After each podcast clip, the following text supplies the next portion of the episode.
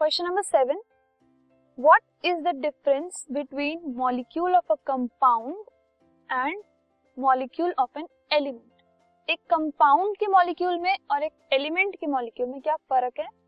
जब हम एक कंपाउंड के मॉलिक्यूल की बात करते हैं सो so उसमें एटम्स होते हैं अलग अलग एलिमेंट्स के जो कि केमिकली कंबाइंड होते हैं। लेकिन जब हम एक मॉलिक्यूल एलिमेंट के मॉलिक्यूल की बात करते हैं सो उसमें एटम्स होते हैं सेम एलिमेंट के।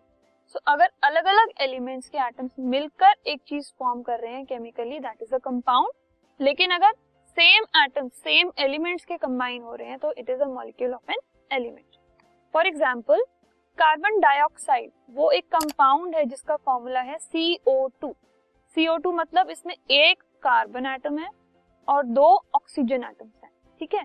सो so, इससे क्या पता लग रहा है कि कार्बन और ऑक्सीजन दो अलग अलग एलिमेंट्स मिले हुए हैं। टू डिफरेंट एलिमेंट्स आर लेकिन अगर हम O2 की बात करें सो so एक मॉलिक्यूल है एक एलिमेंट का ये क्योंकि इसके अंदर दो ऑक्सीजन के एटम्स मिले हैं। सिर्फ़ ऑक्सीजन ही है सेम एलिमेंट O और O दो बार मिलकर O2 बना रहा है। सो सेम एलिमेंट जब कंबाइन हो रहा है so it is making the molecule of an element और अगर अलग अलग एलिमेंट्स कंबाइन हो रहे हैं so it is making a molecule of a compound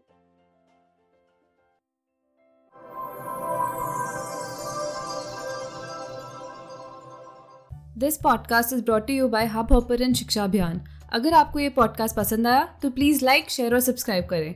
और वीडियो क्लासेस के लिए शिक्षा अभियान के यूट्यूब चैनल पर जाएँ।